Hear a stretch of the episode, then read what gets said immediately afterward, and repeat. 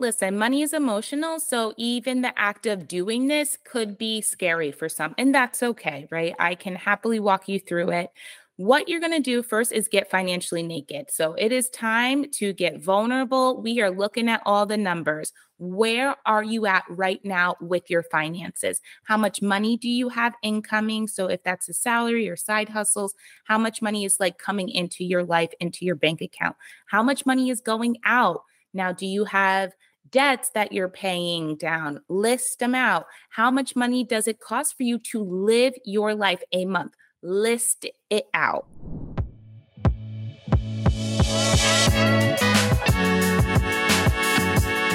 Welcome back to the Living Solo podcast, an ambitious woman's guide to living a bold and inspired life. If you're new here, my name is Asia Brown, and I'm your host. I'm a tech professional and a travel beauty lifestyle blogger, which brings me to the series I'm so excited to kick off with you all.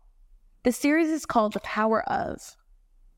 The Power of is a journey of solo travel, mindfulness, and personal empowerment, featuring myself and a few special guests. In this episode, I'm so excited to be talking about the power of financial literacy and living your best life through financial understanding and financial therapy. I am so excited to have my guest, Aja Evans. Aja, welcome. Hi, Asia. Nice to see you and nice to chat. I'm excited to get into it. Yes, it's Asia Squared today. yes, never happens. Never. It's so crazy. We spell our names differently, but it's fun to be interviewing another Aja. I'm really excited.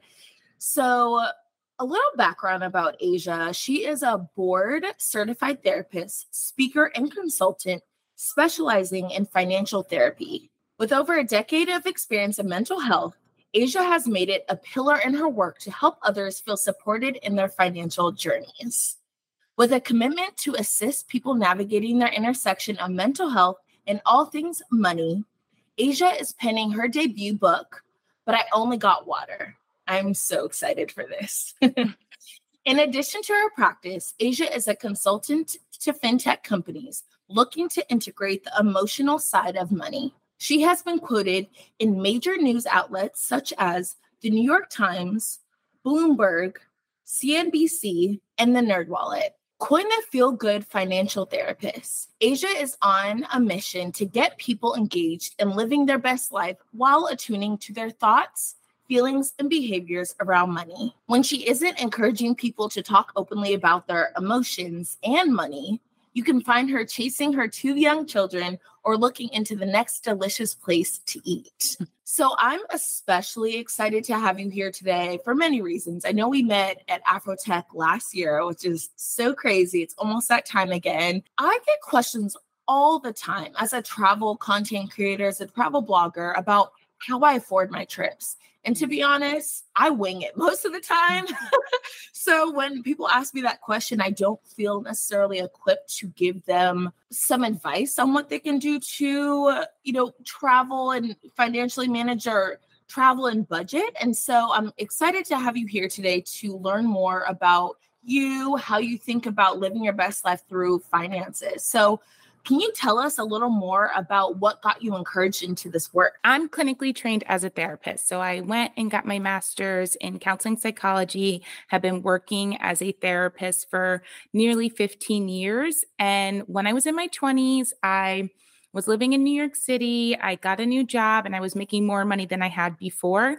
And I just felt like I should be able to do all the things that I wanted to do. And my bank account and my credit cards really were not in line with what that vision. So when I was shopping and living my best life and going to brunch and happy hours and just doing what, you know, a lot of people my age were doing, I also wanted to be saving. I also wanted to be paying off. I still have student loans. And at the time, I had a car payment. So I still wanted to be paying those things down but I just felt like things were a little tighter than I wanted them to be. And I didn't understand why. So that really kicked off the beginning of my journey to get a little bit more financially educated. And as I was doing that, I really had the sense that other people were going through what I was going through. They just weren't talking about it. Any of my clients, would bring up money, I'd be like, oh my goodness, I love talking about money. Let's have the conversation. Let's bring that into the space. And what I found is that a lot of people felt uncomfortable about their money or felt weird or had a lot of emotion about it. I'd started bringing that work into my practice, but it wasn't until the last few years when I found the Financial Therapy Association and a few other certificate programs that I decided that, oh, I really need to focus my training and more education on financial therapy. That's amazing. Can you tell us more about the foundation that you founded? What does that entail if anyone is interested in looking into that? Yeah. So, like I said, I had my education, like formal education through university colleges or what whatnot.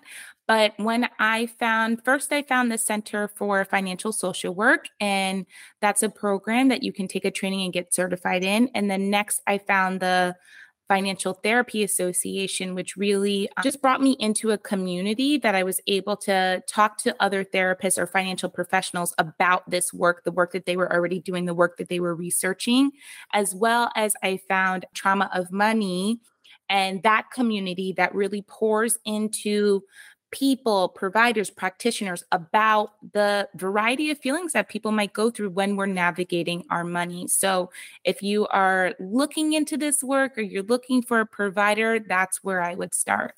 That's amazing. I feel like everyone can relate to this. As you mentioned, like money is very emotional. And I think, especially in your 20s, I'm now 30, but especially in your 20s, you're like trying to do all the things and travel and go to brunch and hang out with your friends. And sometimes it's I'm sure it can feel like embarrassing when you aren't making as much as your friends, or you know, you see everyone living their best life on social media or traveling and all these things. And so I love that you are in this space, and I love the term uh, financial therapist. I feel like that's very it feels comforting and warm and it feels like yeah. we can talk about finances in a safe space and not like you're going to tell me that I can't spend money for the next 3 months. exactly. Exactly. Yeah. For someone who for example is trying to take like two or three trips a year, mm-hmm. how would you go about giving them advice to plan for that? Or at least one trip, like one big trip to mm-hmm. Europe, let's say. Yeah. So, I mean, I think first of all, is considering what your needs are when you go on these trips. Many people travel very differently. You have the people who are totally comfortable staying in a hostel or staying in a room with other people that they don't know. All the way on the other side of the spectrum, maybe somebody who is like, hey, I'm going to spend all of this money. I want to be making it rain. I want this luxury experience of being international. And that's beautiful, but we need to figure out how you can do that and afford to do that. I don't want anybody going into debt for their experience, which unfortunately happens quite frequently.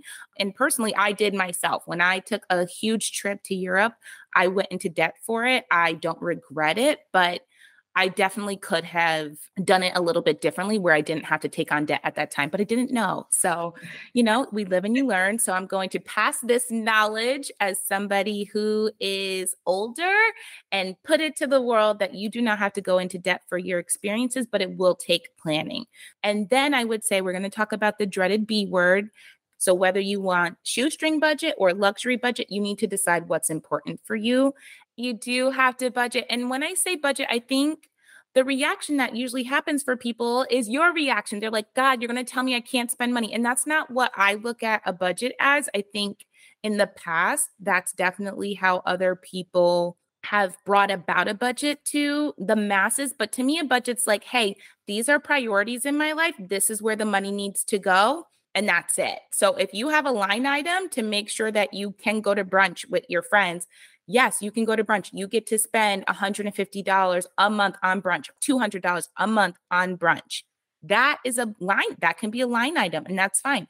Oh, you want your makeup from Sephora or wherever you shop, put it into your budget line item. The difference is, is that when you want to do all these things, but you can't afford to do them, when your salary or the amount of income doesn't it's lower than how much money you want to be spending a month and then you kind of have to decide okay maybe i can't spend $150 at brunch i can spend 75 or maybe i am saving for that big trip so every time i get paid i'm going to add $150 to this savings account that i'm not touching because that's going to let me go to europe that's going to let me go to bali that's going to let me go on that big trip that i want to go on. So add it to your budget. You have to create a budget, my friends. So, how do you go about creating a budget? Like, I know, like, would you say, yeah, what are steps? If someone's like, I've never had a budget or I don't like to budget, how can we make this less terrifying for those folks?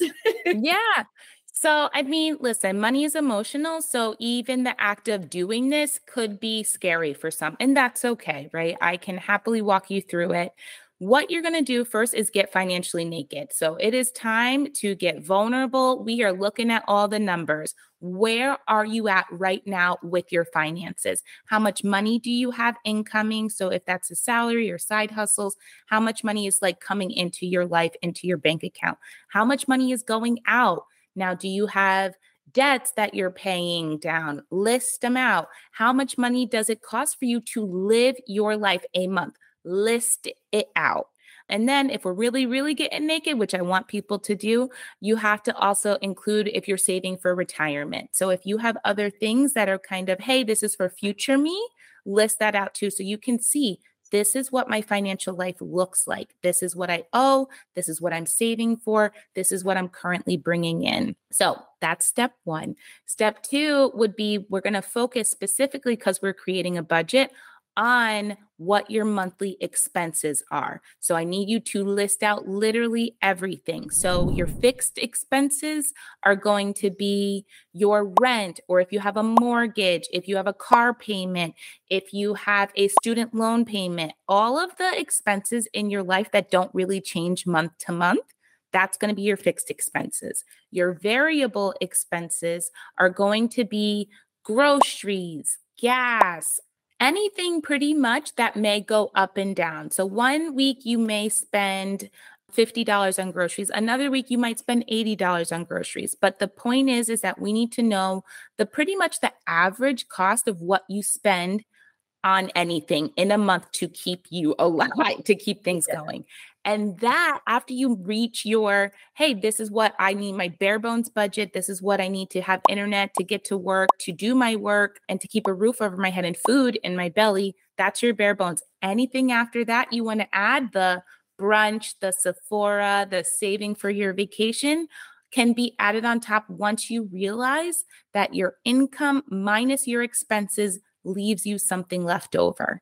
And I think that's really what's important for people budgeting is not meant for you not to have a good time. I'm not telling you not to enjoy your life. That is boring. Money is also to be saved, but it's also to be spent. You should enjoy your money.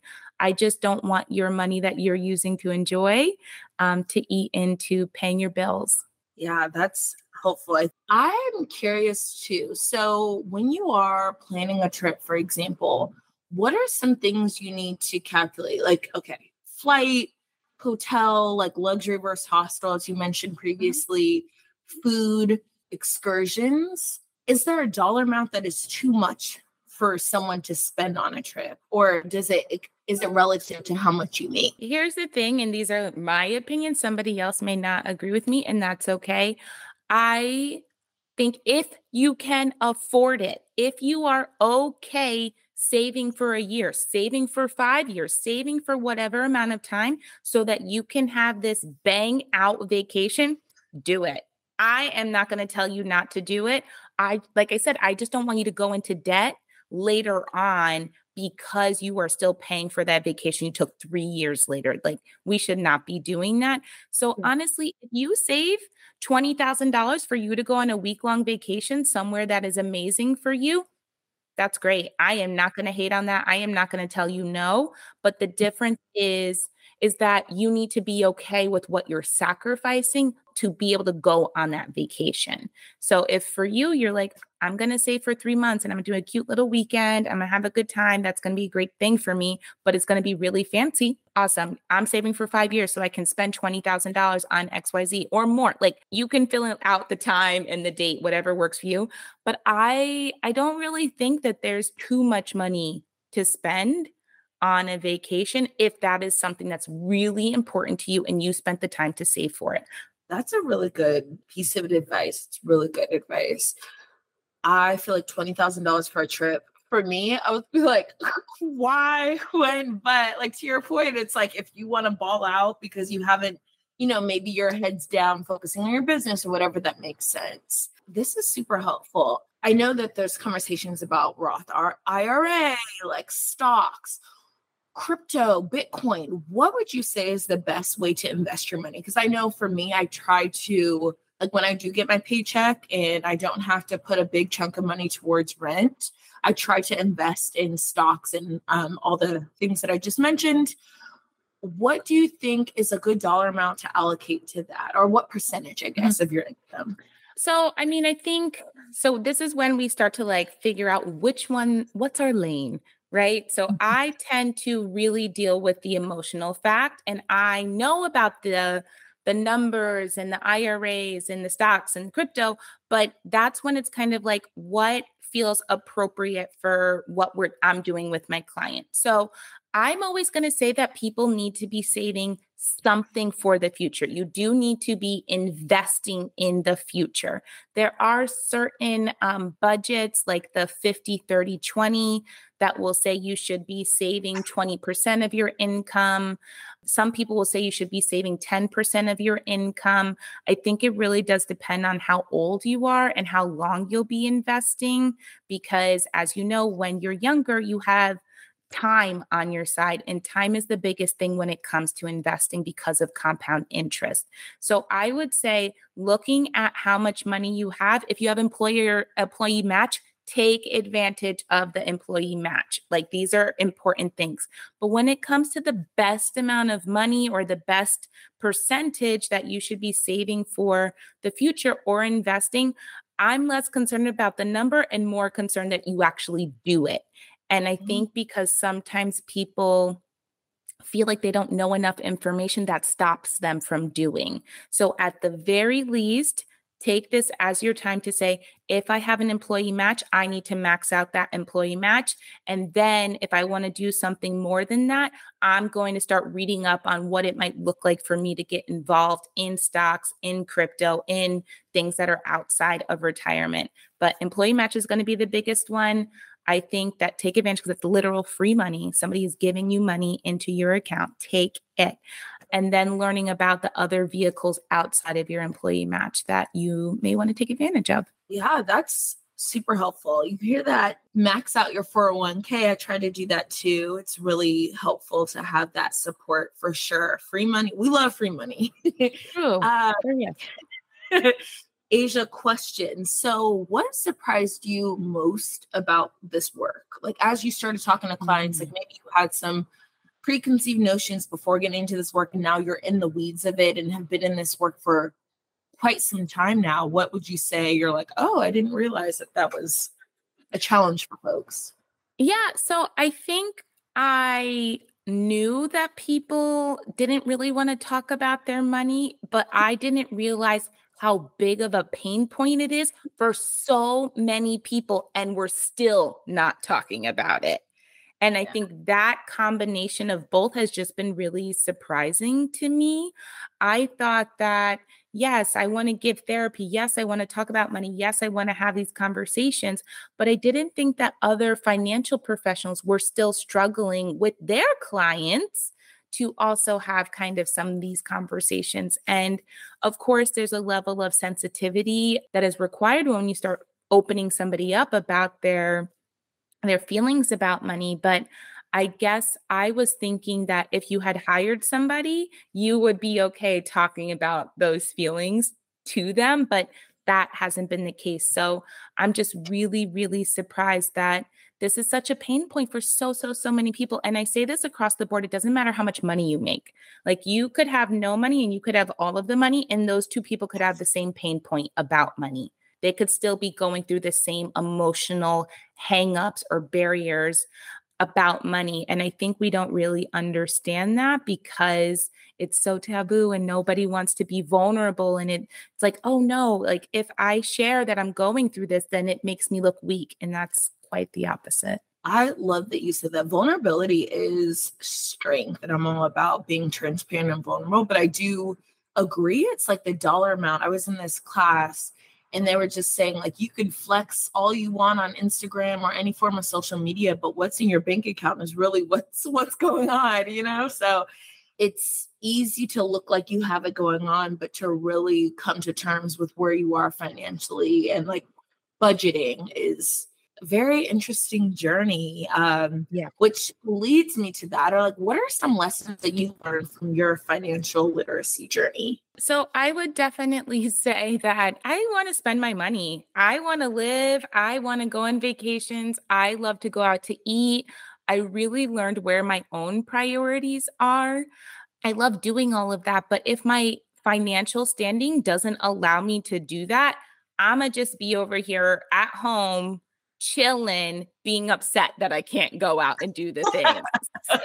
so, and there's nothing wrong with that. I think that there are different seasons. Like I am in a very different place than I was 10 years ago when I started this journey. I have two young kids in daycare. I have a mortgage. It is not what I was doing by myself when I was just responsible for me. So I don't mind making those sacrifices that younger me would not want to make because it's for a different version of myself today. And I don't want to feel like I felt then. So I really take the time to be like, you know what?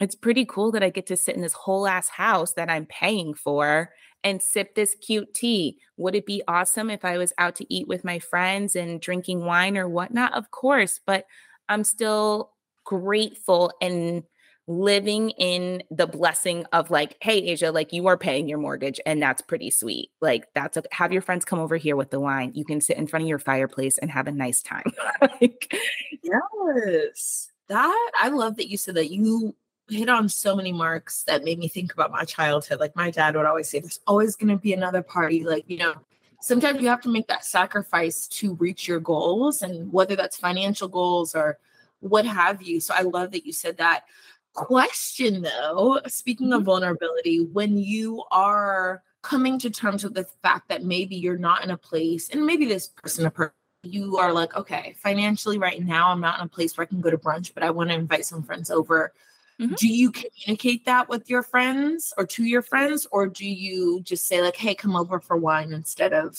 going to brunch uh, both. I'll do both. Um, but I think blame it on my day job. I'll talk about money all the time. Like I don't mind talking about it and sometimes I'll take cues because it does make some people uncomfortable and and that's all right. So I'll just kind of disclaimer like this is what I do and then people are like, "Oh," and they're either okay with it and want to start talking real conversations about it or some people aren't and that's okay. So there are times when I'm like, I'm broke, but I miss you guys. Do you want to come over and we'll drink wine? Or what do your plans look like? Let's get together. But sometimes it is hard. Sometimes you do want to say, Yeah, I can't wait to book that house next summer for our families. Um, but I can't right now. And it just like we've got other things going on financially. And that can be hard, but if your people love you and they want to spend time with you, which is who you should be hanging out with, they understand and they're not mad at you if you can't like book the beach house or whatnot. So I'm going to always champion having real conversations with the people closest to you and that you know and trust and love you about where you're at financially. So if that means, hey, I'm really trying to cut back on my budget this week, so I'm not going to go out to eat, but if you want to come over and make food together, let's do that or come over and we can do something fun that we like to do, like great. So yeah, it's hard sometimes in the beginning, but once you start, it's very easy. Okay. It sounds doable. I feel like even, yeah, transparency is key. And I think that also brings people, I think social media is a marker or it seems to be a marker of how people think someone is doing rather than how they're actually doing. So having that transparent conversation does kind of it's a form of intimacy in a way. Like you said, totally. getting naked. yeah, totally. And that's why I use that term because it is very intimate and it can be very vulnerable. And it, I mean, listen, people will get naked with somebody before they'll tell them your salary. And that is wild to me. Like you would Uh-oh. rather right? Hey, we'll talk about Say it.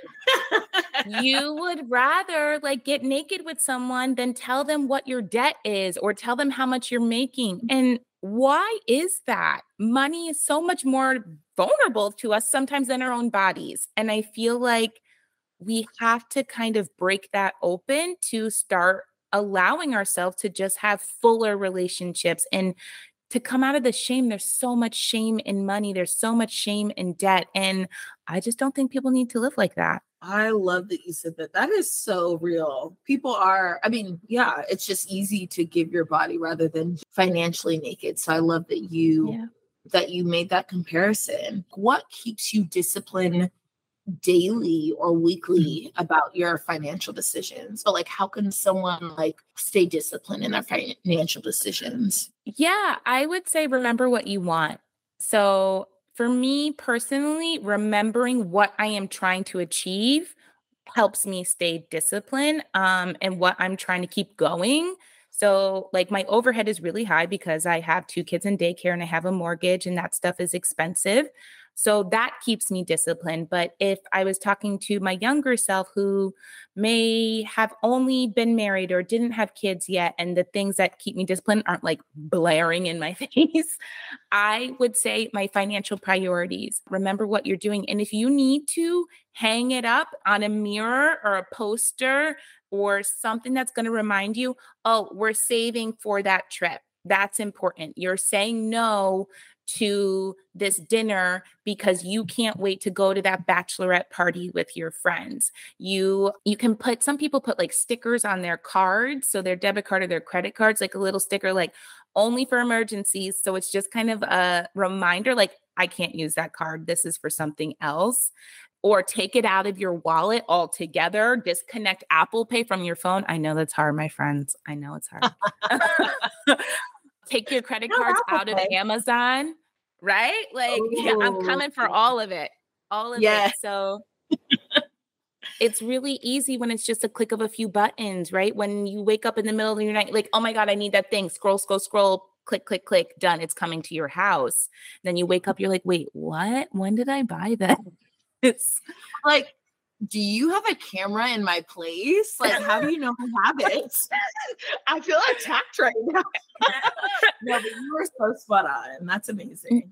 yeah i mean because that's that's a lot of us and that's a lot of the things that we do so if you really want to stick to your budget or what your financial priorities are remind yourself almost every day you are saving for xyz you are doing this for you want to retire early early you're like, I got to put, I can't be spending this money because I don't even want to be working this long. So let me do this. And sometimes, again, it takes sacrifice, but it doesn't mean that you are less valuable or less fun or somebody that people don't want to be around because you have financial priorities. I love that. That is such a great reminder. So, if you were to talk about your work, what are three words that you would use to describe it? That's a great question. I love that. I would say relatable, vulnerability, and humor. Ooh, relatable, vulnerability, and humor. Wait, tell me about humor. So, because I finances isn't fun for everybody. no, not at all. I bring so much laughter to my sessions. Like, I think that we can be laughing and joking around during some of the hardest parts of our lives. And I think that if you can cry with someone, you can also be laughing, and those two can be hand in hand while you're in the middle of therapy. So I just oh. think that, you know, if you can't laugh at yourself, once we have processed some of the bigger things, I will say to some of my clients, like, we're talking about really heavy things. And once the moment is there, I'm like, yeah, that was really crazy. Like, that's a lot. Are you okay? like, let's pause for a second. let's pause for a second. Like, this, you are doing too much, too much.